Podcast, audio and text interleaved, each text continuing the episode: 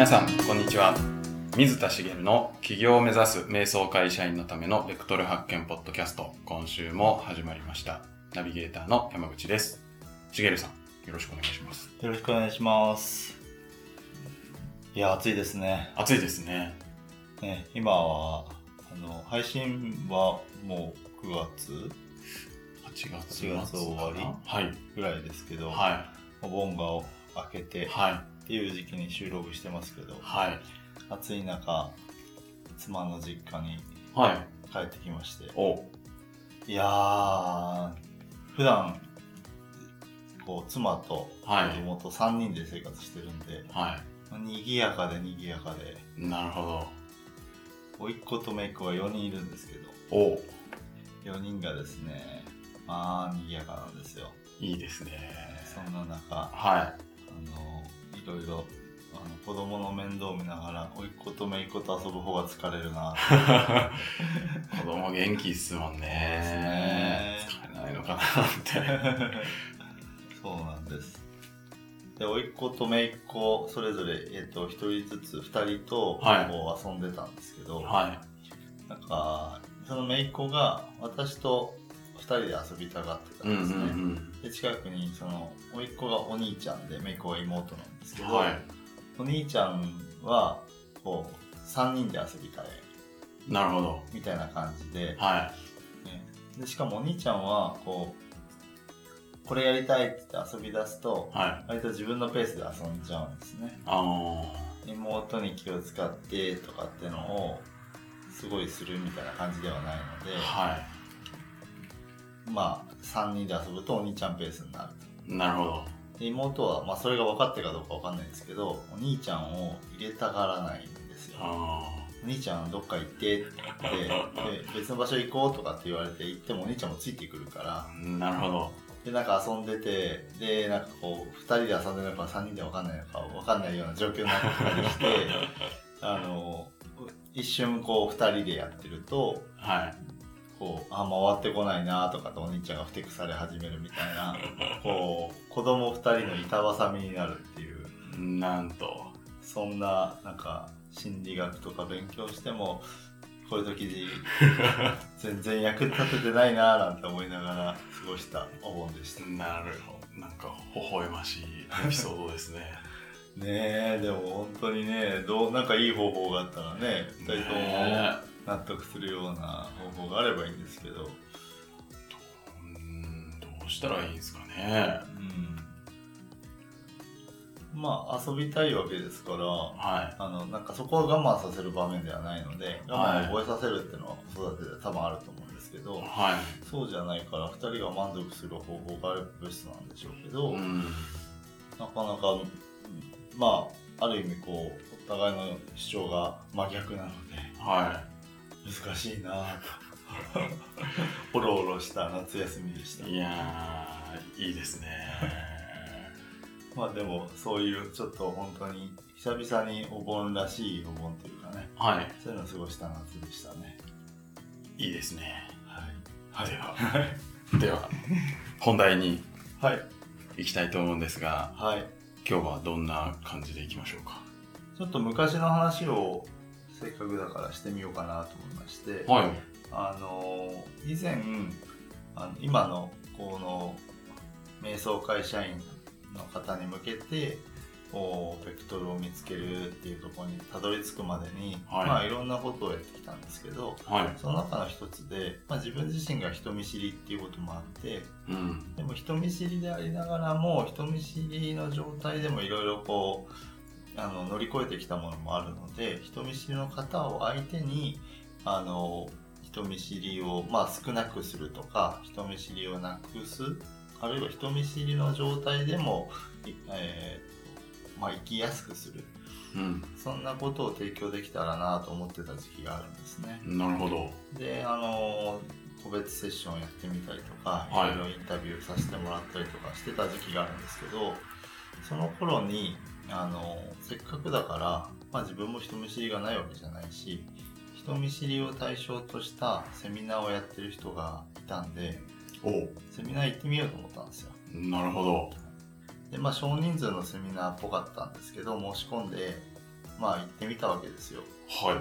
まあフロントだろうなと思ってですね。はい。で行ってみたところですねあのまあ案内が来るわけですよね当然当日までに、どこどこ会場でやりますとどこどこビルの何階ですみたいなはい。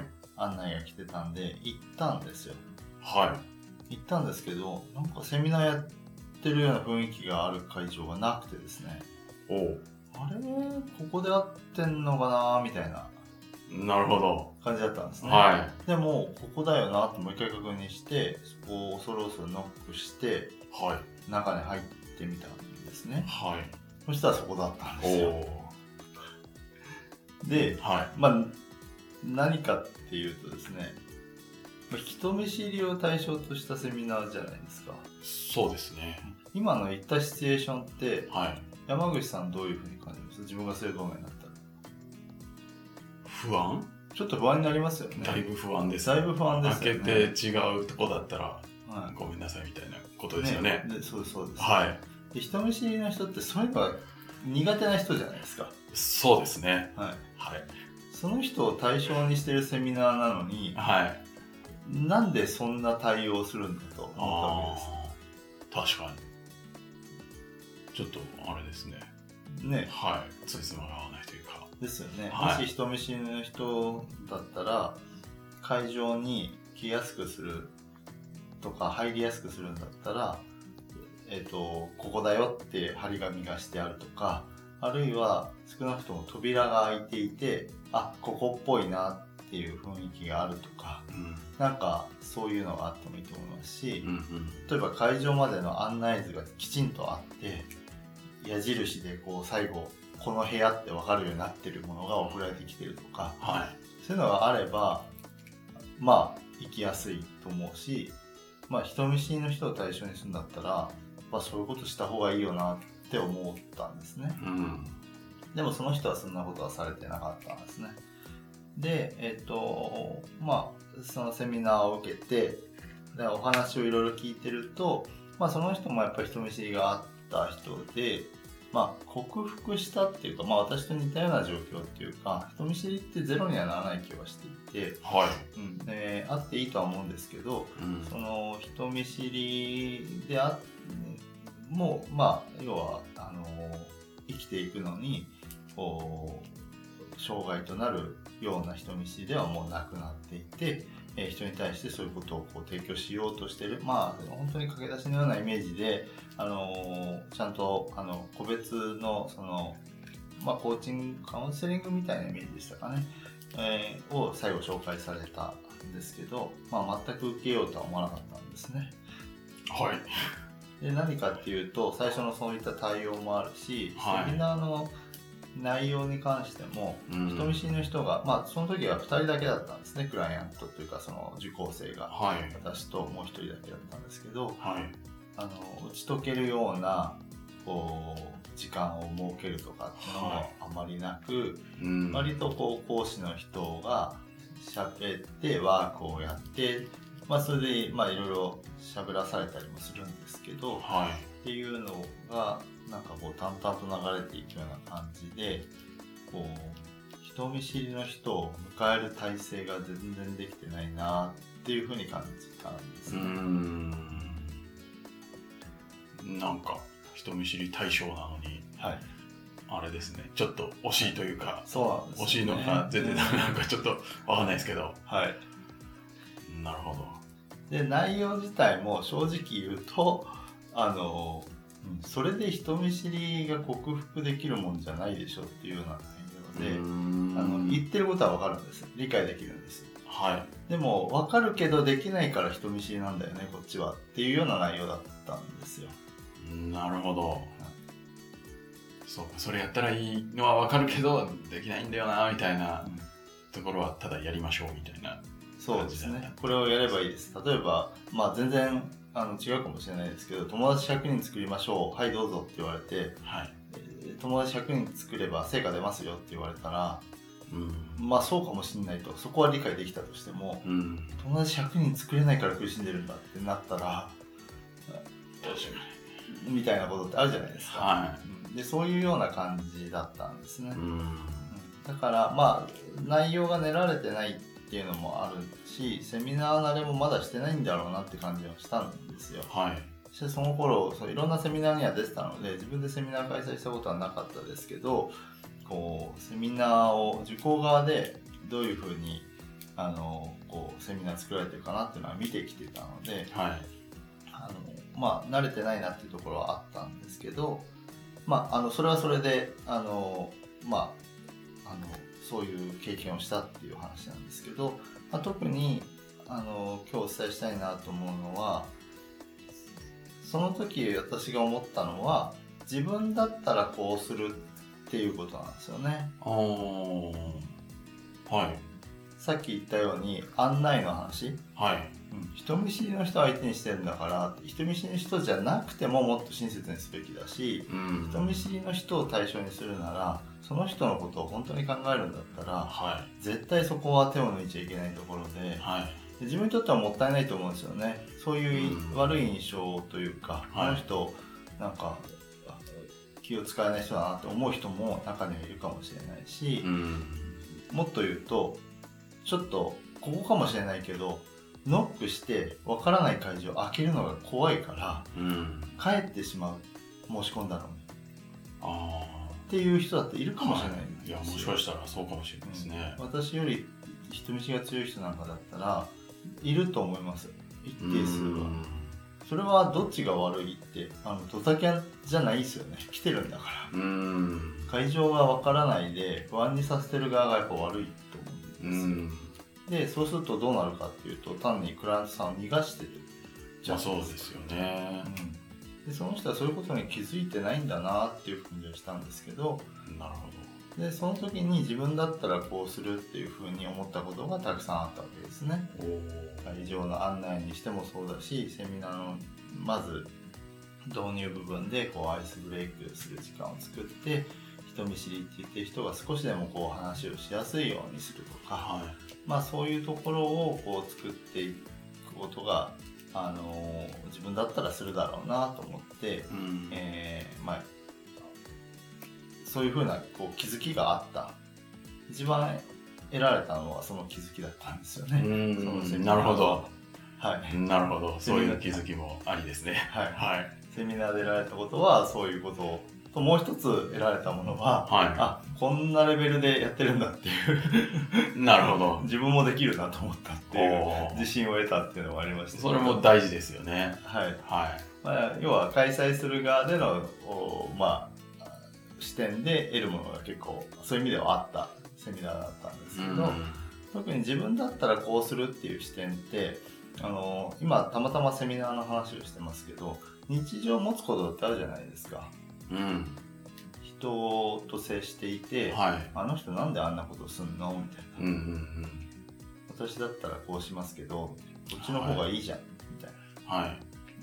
これって何かっていうとその人はまあいろんなケースあると思うんですけど気づいてなかったりうん。その人がやってることはそれは自分はそれが当たり前だと思ってやってることだったりするわけですね、はそうじゃない視点を持ってるってことは少なくともその人から見た時にまあよりいい方法が思いついたわけじゃないですかい。はい。なのでそれ自体思ってること自体がすでにこう強みになり得るんですよねなるほど。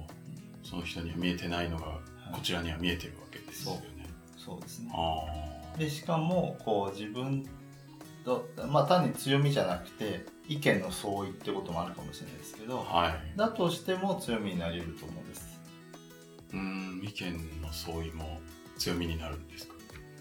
例えば A っていうやり方をやってる人がいて、はい。いや B の方が絶対いいでしょとはい。それに対してあ A の方がいいっていう人もいるかもしれないはい。だけどああなたは B の方がいいと思いますうん。っていう状況だった時に、えー、と B の方がいいと思うクライアントさんにとってははい。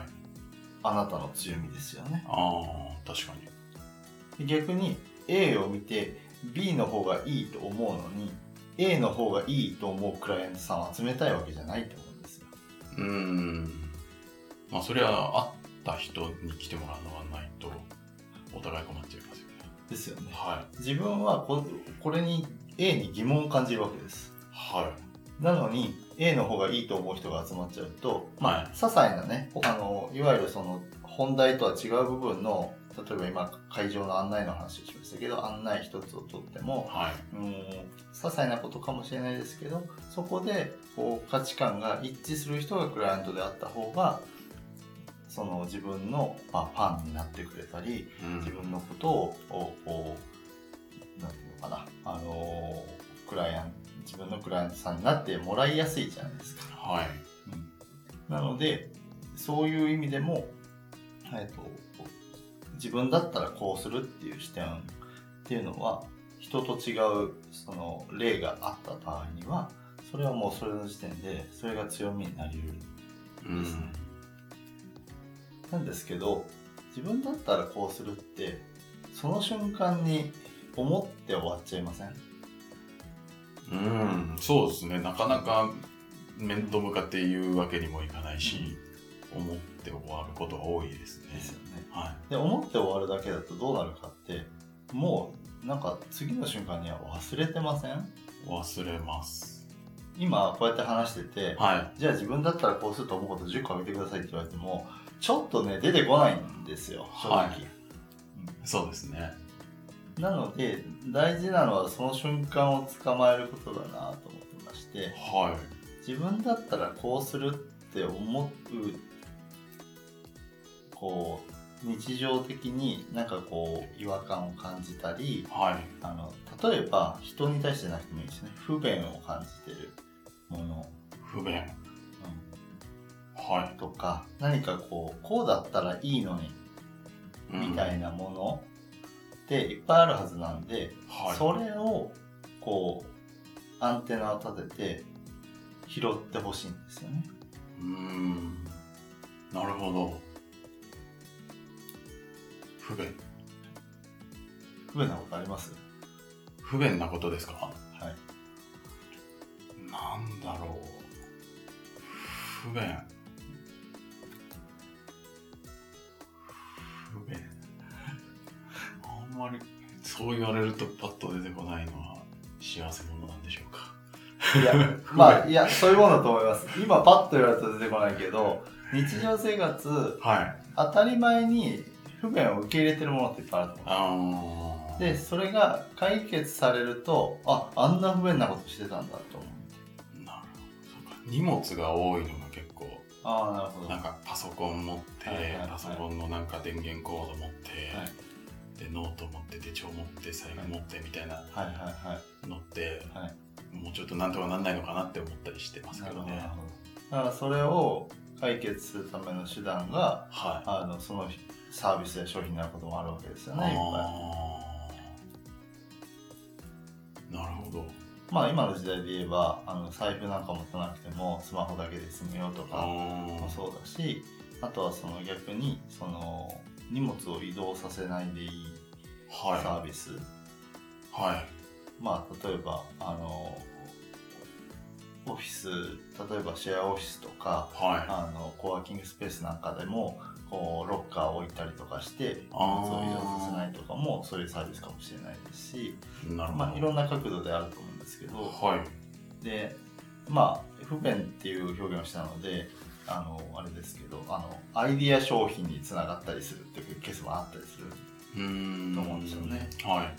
私はアウトドアをやるのではい。あのバーベキューやるときってはい。お皿を持ちながら飲み物を持って立ってこうお皿を置いてはい飲み物を取って、でお皿を置く場所もあんまなくてとかって苦労した経験ないですか？ありますあります。だから今ってあの、お皿にコップを置くスペースがついてるやつとかが出てるんですよ、えー、すごい。でまあ持ってないんですけど、はい。あと持ちやすい形のお皿になってるとかただの丸とかじゃなくて、おー。まあ、シリコンとか、はい。プラスチックのものっていっぱい出てるじゃないですか、はい。ああいうものでそのまあ多分高いのになれば人間工学とかも考えられてるんだと思うんですけど、こう持ちやすくてさらにお箸もこうとかフォークとかもあの落とさずにセットできる場所があったりとかへーコップを置く場所があったりとかそれいいっすね。いいですよね、はいあるとこれを持ってるだけでえっと、全部完結するので、はい。どこにでもそのまま移動できるし、